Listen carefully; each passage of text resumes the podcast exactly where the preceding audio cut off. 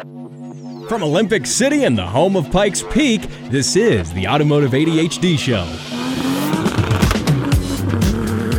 Hello and welcome into another weekly edition of the Automotive ADHD podcast. Matt West here, hanging out with you on a beautiful, uh, kind of chilly day here in Colorado. I think we're finally getting into that Thanksgiving season. I mean, well, this is Thanksgiving week, but we're getting into a little bit colder temperatures. It's chilly, you know, but still nice enough. No snow on the ground. Perfect time to still go cruise with friends on the weekend, go get some coffee, drive the car around. Lots of good stuff there. And I've got a lot of good things to talk about today. I've got stuff on the automotive chip shortage. There's some new developments on that since I last talked about it a couple months ago. Also, going to be talking about the physics behind an interesting phenomenon that happens in both front wheel drive cars and rear wheel drive cars. This is really cool, especially if you do a lot of driving in the winter or if you do performance driving. Uh, and then Toyota, they have formed uh, Team Japan in an effort to keep the internal combustion engine alive. This is really cool. You want to stick around for that at the end of the show. Now, before we get into any of that, I do want to say, you know, this is Thanksgiving week. You know, what are some of the things that you're thankful for, right? People always ask that. Well, if we apply that to a context with cars, Think an automotive Thanksgiving, right? Think of that. What am I thankful for with cars? I mean, I, I, I love VTEC. I'm thankful for that. Individual throttle bodies, uh, 200 treadwear tires. Gotta love those sticky tires. Manual transmissions, intercoolers, open source engine management. All of these things are great. And of course, all those times that my car actually started when I wanted it to. So, yeah, that's that's probably a probably a pretty big one right there. That's usually the most important part. So there we go. That's what I'm thankful for. Let me know what you are thankful for with cars. I got the uh, new Automotive ADHD Facebook page up. So I'm going to put a post up there. Comment below on that. Alternatively, you can email me, matt at throttlewarrior.com. And of course, all things Throttle Warrior can be found at throttlewarrior.com. Com, ladies, gentlemen, Volkswagen Super Beetles, let's talk about the automotive chip shortage. So, it has been a couple of months since my last coverage on the chip shortage. That was uh, several episodes ago, but if you do want to go grab that, that is going to be, I believe, the first episode of this show. We've been going for a couple months now. How cool is that? But, um, you know, there, a lot of that stuff is still prudent. And, uh, you know, I think. I made a prediction that a lot of manufacturers were going to have to start going in house to manufacture their chips. And that's what's happening here. So, you know, and I'm not going to say I called it. That's a pretty obvious, um, you know, solution. But, you know, just a quick recap if you haven't listened to that episode, you know, and maybe you're not as aware of the automotive chip shortage, um, you know, the manufacturers have been having a really tough time, heavy issues with the supply chain relating to computer components. And this, of course, is a problem, you know, when you make cars that are modern and they have all sorts of computer things on them. And, uh, you know, you know, think, you know, electronic control modules, ECUs, you know, engine control computers, um, you know, touch screens, all this stuff. I mean, everything relies on semiconductors and computer chips uh, in cars. And uh, you know, the thing is, those those chips are not usually made by the manufacturers of the car. You know, Toyota, for instance, will manufacture the car and they're making all the parts, but the actual nitty gritty semiconductors and little, you know, silicon chips on you know, circuit boards. They don't make those in the Toyota factory. They buy those somewhere else and then they put them together on their own circuit boards. And then that makes ultimately, you know, a component that they use in a car. Uh, and these chips have been in, there's been a drastic shortage of them, uh, obviously because of the pandemic last year.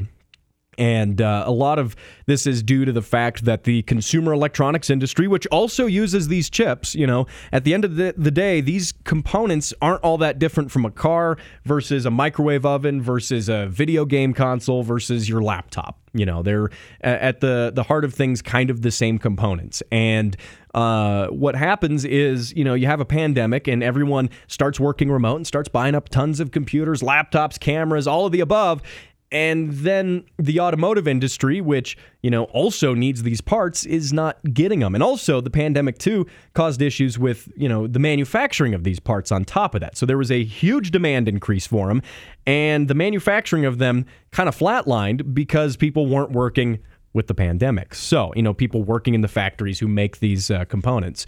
So, that has led manufacturers to rethink, though, how they build cars. Volkswagen, by the way, is famous for using a method in their factories where parts and components arrive just in time to be put on other cars going down the assembly line. They have the supply chain down to such a science that certain parts come in from other factories, other locations, just in time. They call it the just in time method. Uh, and that no longer works when you have supply chain interruptions. That's that's a system, it's very German by that's a very German system, very fitting of Volkswagen to do that. But that's something that only works when the supply chain is working correctly. When that supply chain is not working, then you have issues. And uh, as a result, Volkswagen has had to start stockpiling parts. Um, you know, and building warehouses and having places to keep all these parts where previously they didn't do that before. A lot of other manufacturers do that, but Volkswagen, they didn't. Well, now they have to, um, you know, so they can stockpile parts and save them for times when the supply chain is not as robust. Now, this is also, you know, one solution, and like I said, uh, is to just make your own chips. So you can't have supply chain problems if you skirt around the supply chain. If you completely eliminate the need of the supply chain, then supply chain issues don't affect you. And that is what Ford has announced they will do. They announced that, that this week. Uh, they partnered with a company called GlobalFoundries, saying it's a quote strategic collaboration. Now, this is going to improve their ability to make these chips in house for their cars uh, and not be as affected by global things and trade and you know all this politics and of course pandemics. It's going to greatly improve their ability to not be subject to that and it's going to separate them from you know their automotive semiconductor industry from the consumer electronic semiconductor industry. So they won't be as affected by you know, swings in markets for other things like that. So that's cool. That could be a good thing. Now, they also said a benefit that could actually help, you know, you and me, the actual drivers of these cars. They say they can better, by doing this stuff in house, better customize those chips to do the tasks they're made for instead of buying something that's, you know, for all sorts of applications and they just, you know, kind of contort it to do this one thing.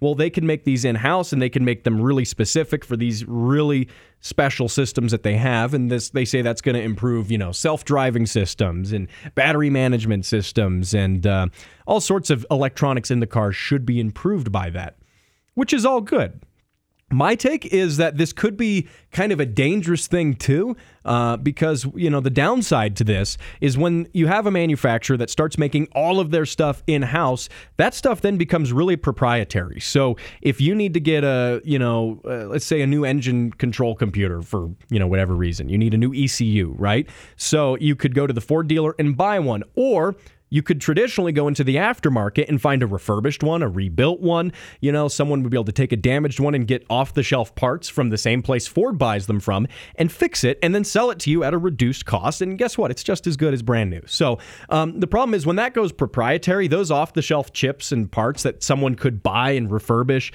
and repair with are not available because the manufacturer is doing them in house. That means no one else has them. Only Ford has them. You can't go to whatever other XYZ manufacturer and get them. So that can cause problems for, you know, things when it comes to uh, right to repair. That's a really big topic uh, in the mainstream right now, uh, especially like with Apple computers, you know, them trying to lock you out of being able to repair your own stuff. That could very much happen with cars if all of these parts go in house. Will it be that big of a deal? I don't think so because a lot of car parts and a lot of aftermarket, you know, suppliers have already figured out ways to replicate things that are done in house, but uh, that that is a potential downside to it. So that could inhibit the ability to repair or modify these cars, which honestly doesn't matter to Ford because they're only really interested in the first-time buyers buying these cars brand new, and you know who these people who get them serviced at the dealership. You know, people like me, car enthusiasts who are buying these cars you know, and we're the fifth or sixth or seventh owner of the car, you know, Ford could care less about people like me when it comes to that point. And uh, then, you know, us car enthusiasts get stuck with the challenge of, gosh, how do I fix this thing that has no factory support anymore that I can't get parts for because they're locked down or they're out of production now. So that's where I see that causing some problems. Overall, probably not that big of a deal. Uh, some other manufacturers have announced they're going in house. Hyundai is doing this. Um, now, what is interesting too is manufacturers like BMW and Tesla instead of you know going in-house with their chips because honestly going in-house does make the production of the car more expensive that is also one downside to this is you know uh, outsourcing your chip production to suppliers is typically cheaper than setting up all the manufacturing yourself to do it in your own factory and hire workers. So that could, uh, you know, that that could cause the cost of cars to go up as well. I guess I should have mentioned that. But now with BMW uh, and Tesla, they have foregone having certain luxury features like power adjustable lumbar support and premium audio systems and uh, wireless phone chargers. BMW is going to be on some models ditching digital keys. Get an old fashioned key for that car again. How, how weird would that be in 2021 going on 2022? Yeah, I'm unlocking my car with a key. Um, I mean, I still do that because my cars are all old and crusty, but hey, what can you do? I'm curious to see how this changes things long term in the industry. Uh, some experts are saying that supply chain issues could be ending in 2022, late 2022, early 2023.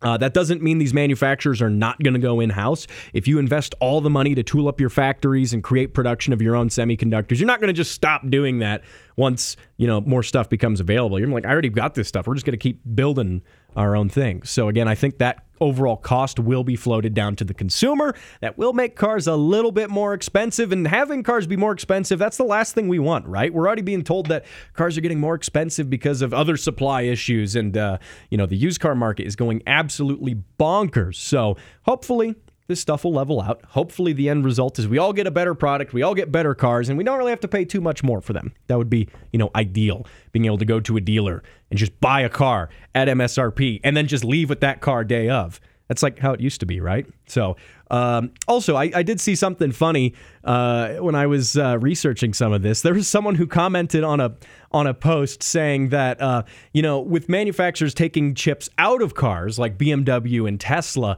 will Porsche charge more for the chip delete option? And I think the answer to that, we all know Porsche. They uh, take stuff out of cars in the name of weight reduction and then charge you more for taking it out of the car. So, yes, I think the answer is Porsche will charge more for the chip delete option.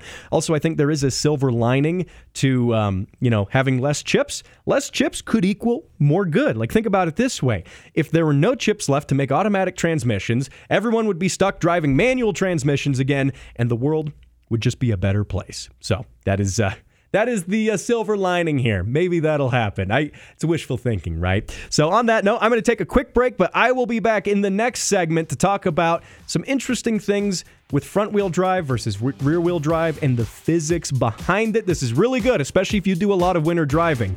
You need to stick around for that. I'll be back. Every day, thousands go without the ability to buy necessary and life saving parts parts like turbos, coilovers, and wheels. I'm Steve, turbocharged BRZ. It doesn't run because I can play with my connecting rod through the hole in my block. Project cars sit unfinished, waiting for parts, collecting dust. My name is Todd, and I bought a rotary. It's okay, bro. We'll uh, swap it but no more. You, yes, you, can make a difference. For as little as $5 per month, you can put an end to Project Car's suffering and support your favorite podcast. Patreon.com slash Throttle Warrior. Donate now and receive special perks. Sponsored by Autoholics Anonymous and the Speed Council.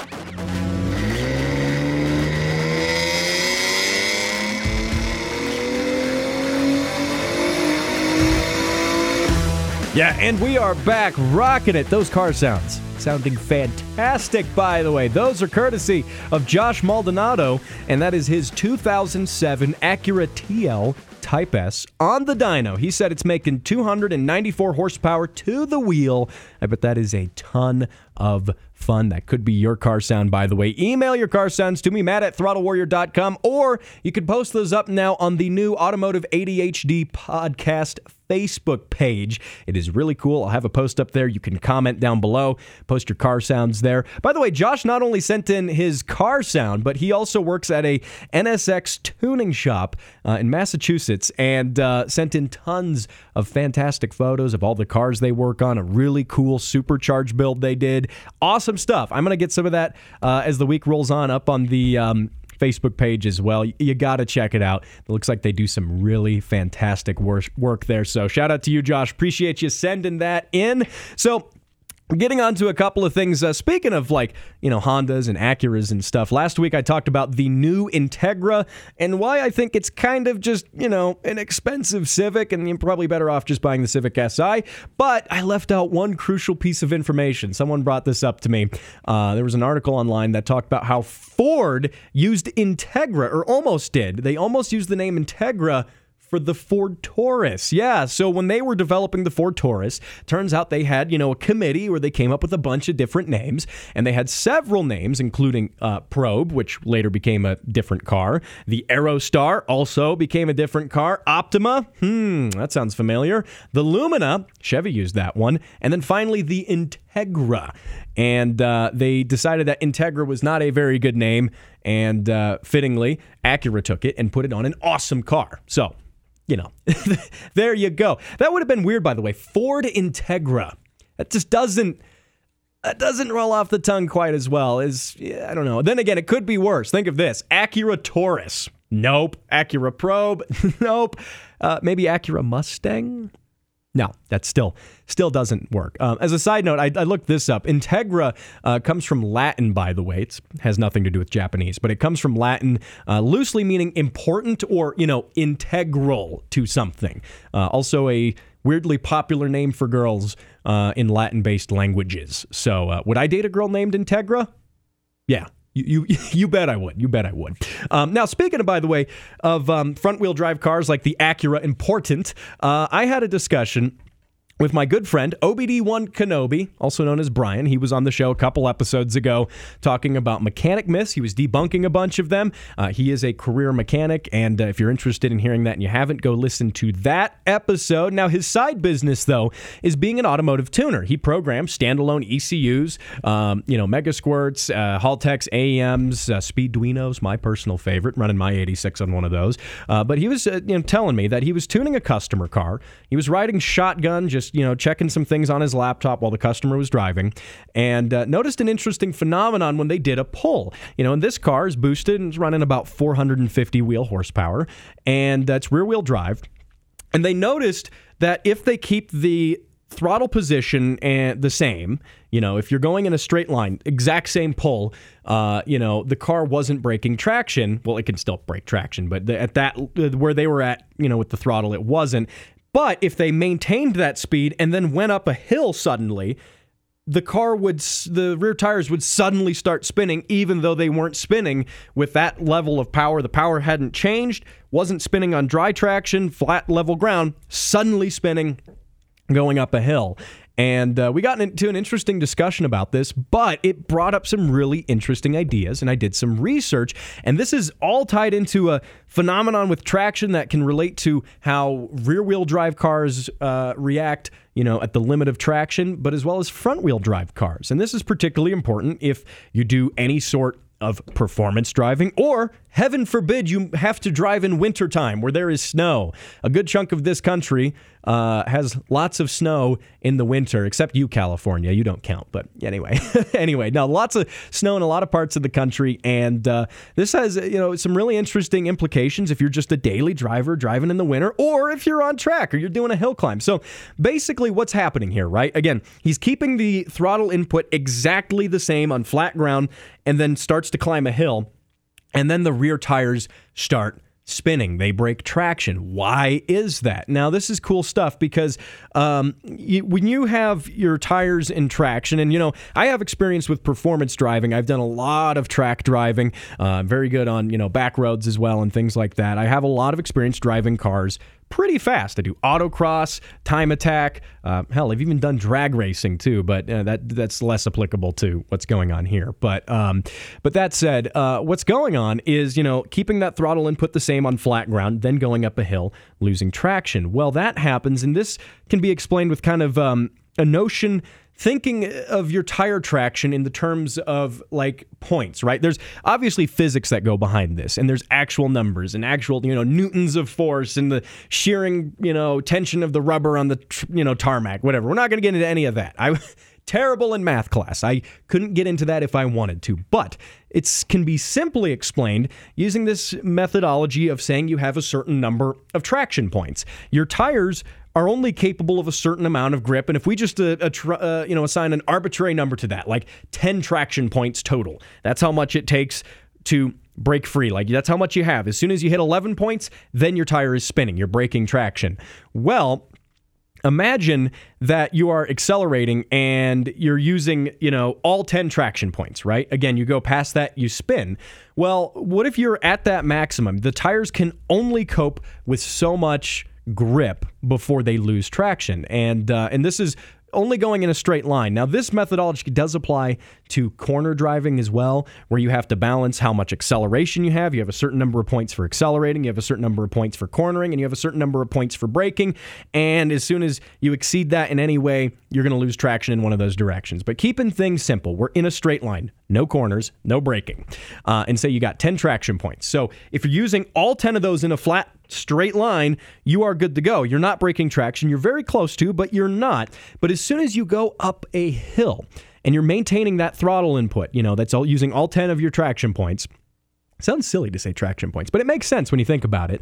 Um, and you go up a hill. Well, that hill is now applying gravity to the car. It's wanting to drag the car back down the hill um, and now the tires not only are having to overcome the actual weight of the car in a straight line, that weight is effectively increased going up the hill. Hence, G-force, increased G's more than you know one G.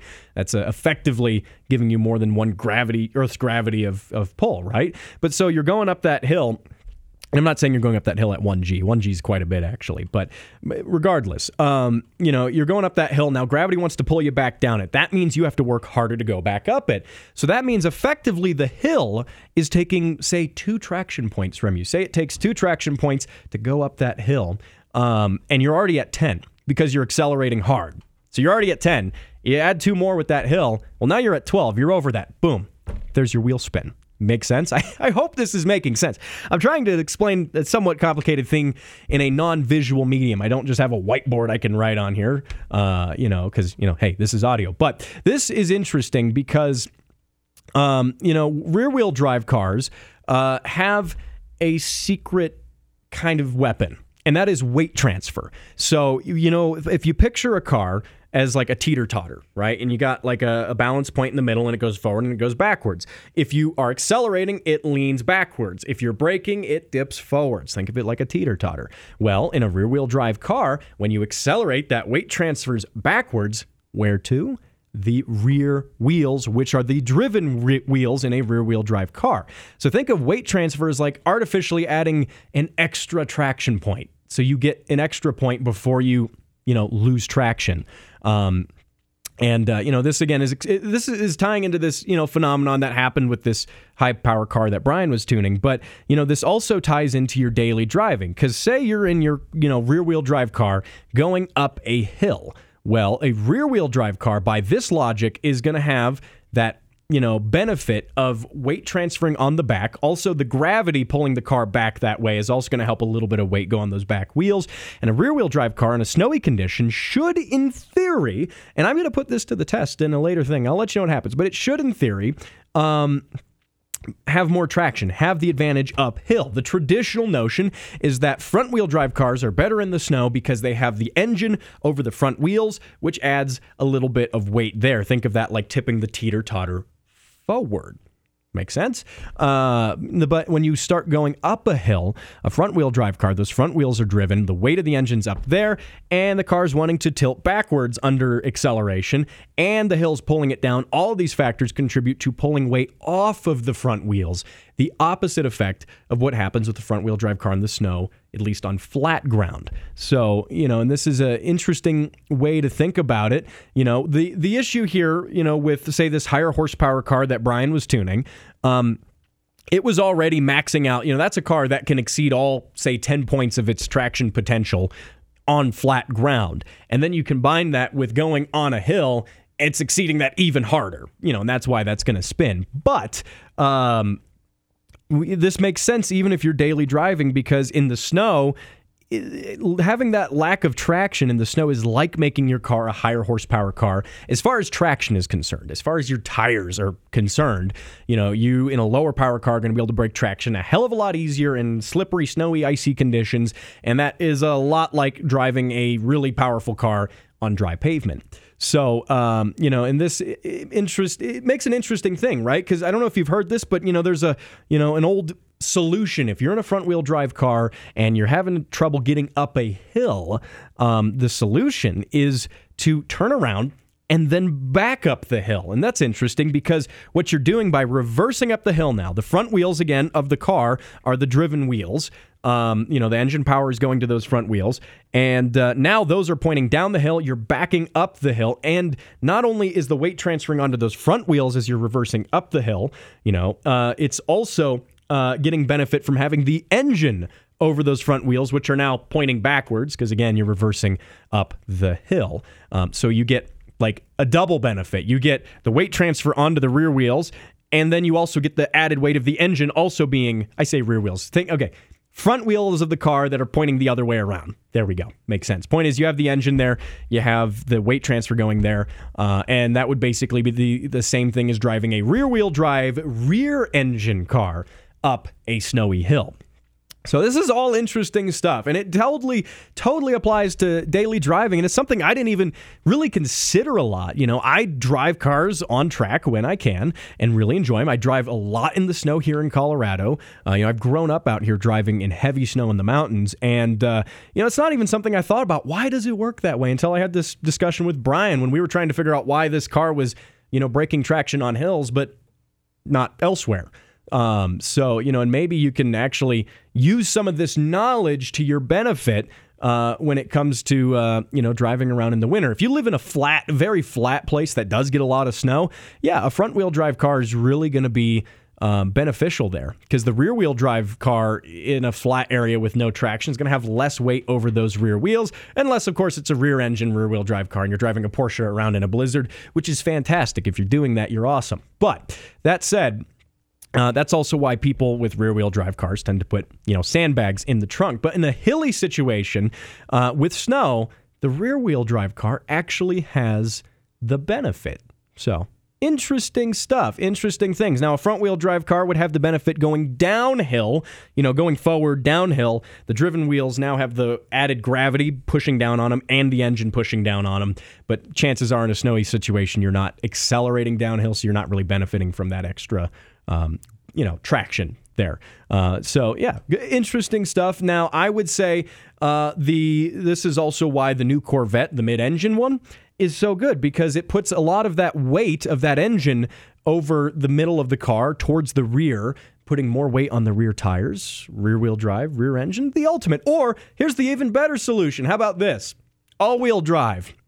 That's that's usually the answer, actually. Anytime it's like front wheel drive, rear wheel drive. Now, now all wheel drive, and then even better, let's have mid engine all wheel drive that is that is truly the ultimate for winter driving. So I I hope all of this uh, rambling nonsense about traction and dynamics has made sense to me. I find it very interesting. You know, as someone who enjoys performance driving, but as someone who drives in the snow, it's interesting to think about. Hey, why do these things happen?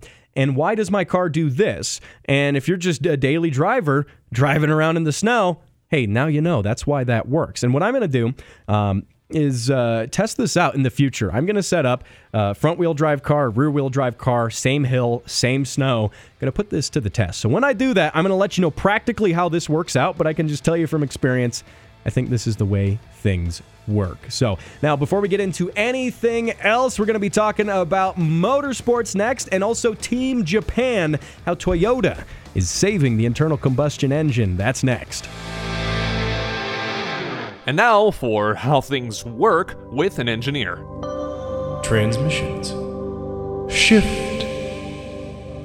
And that was how things work with an engineer. For more of how things work, go to patreon.com slash throttle warrior as he now sees the checkered flag in the distance, powers down the main straight, and comes home to win the Qatar Grand Prix. Crofty on the call for that one. F1 in Qatar. Uh, they just finished that inaugural race this year. First time they've ever done F1 in Qatar. Of course, uh, congratulations to Lewis Hamilton. Just yet another F1 victory that he has. Though uh, I will say, uh, Max Verstappen, he wasn't a very happy camper, but uh, Fernando Alonso uh, did podium for the first time in like seven years. So that's all good stuff. Good things. F1, it's always a lot of fun. Now, speaking of motorsports, let's talk Team Japan.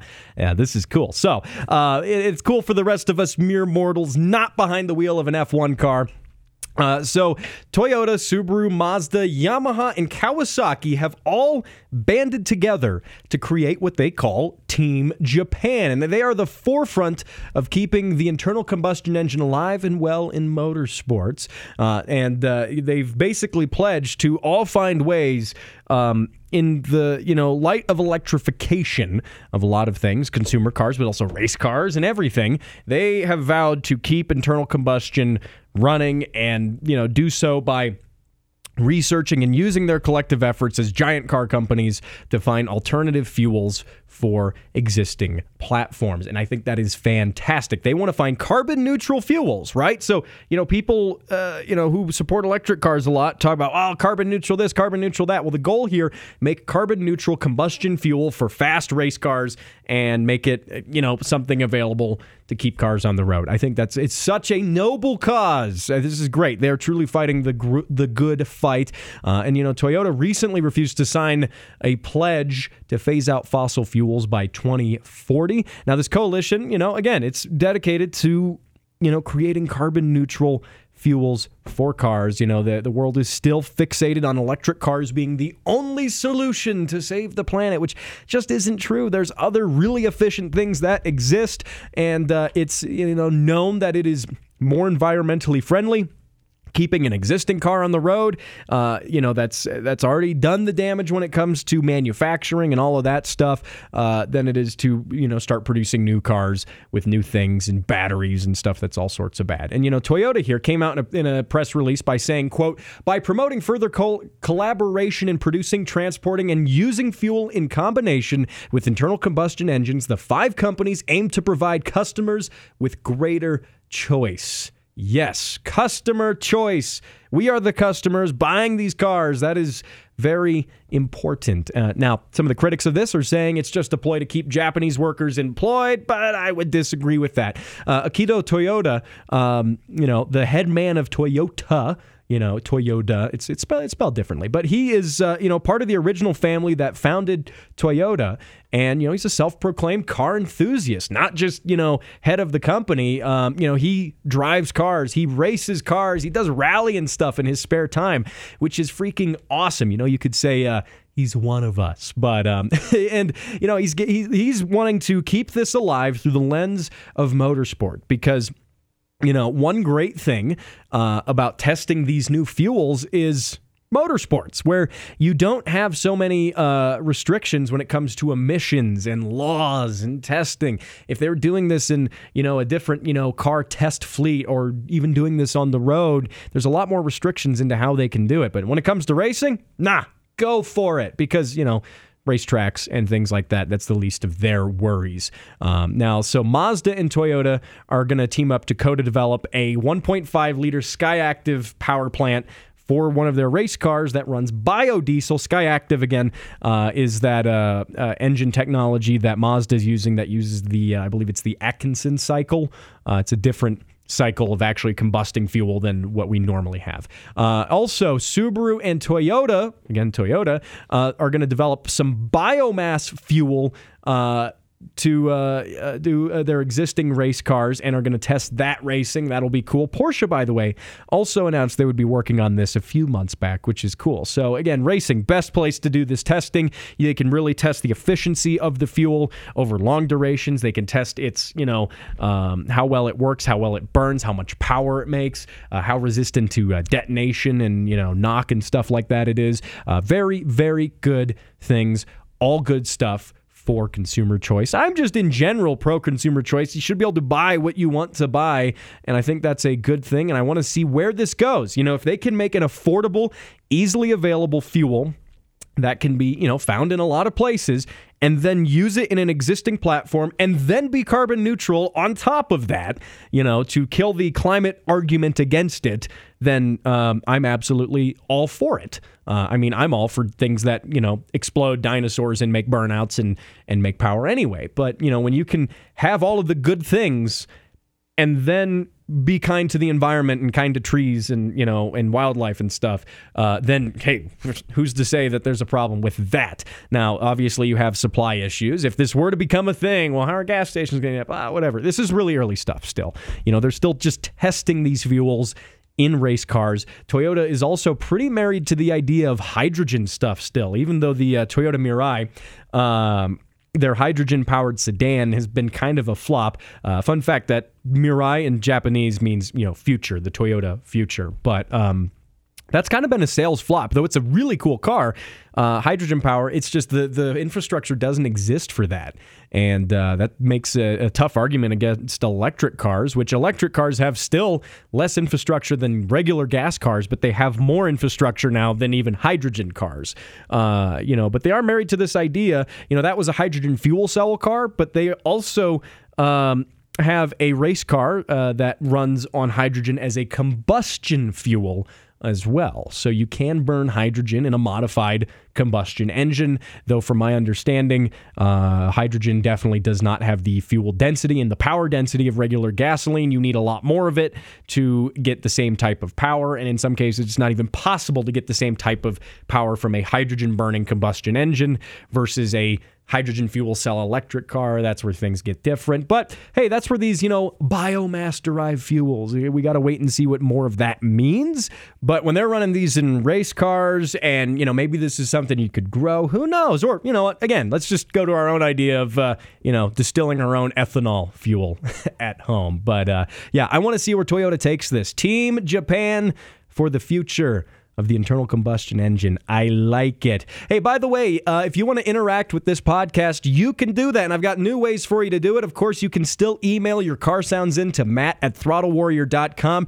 Really enjoy getting those car sounds from you. And I will put them on the show. You can tell your friends, hey, my, my sound, my car is on the show. Go listen to it. It's really cool. And uh, then you can also send those in via the Facebook page. Again, look up Automotive ADHD on Facebook post your car sounds in the comment of one of the posts there. It will be really good. And you can, of course, subscribe to this podcast and wherever, uh, you know, wherever fine ones, and, you know, this one are downloaded. And I want to thank you for spending the past half hour hanging out with me, chatting cars. I will see you next week when I enter NASCAR to race a guy with two first names. See you then.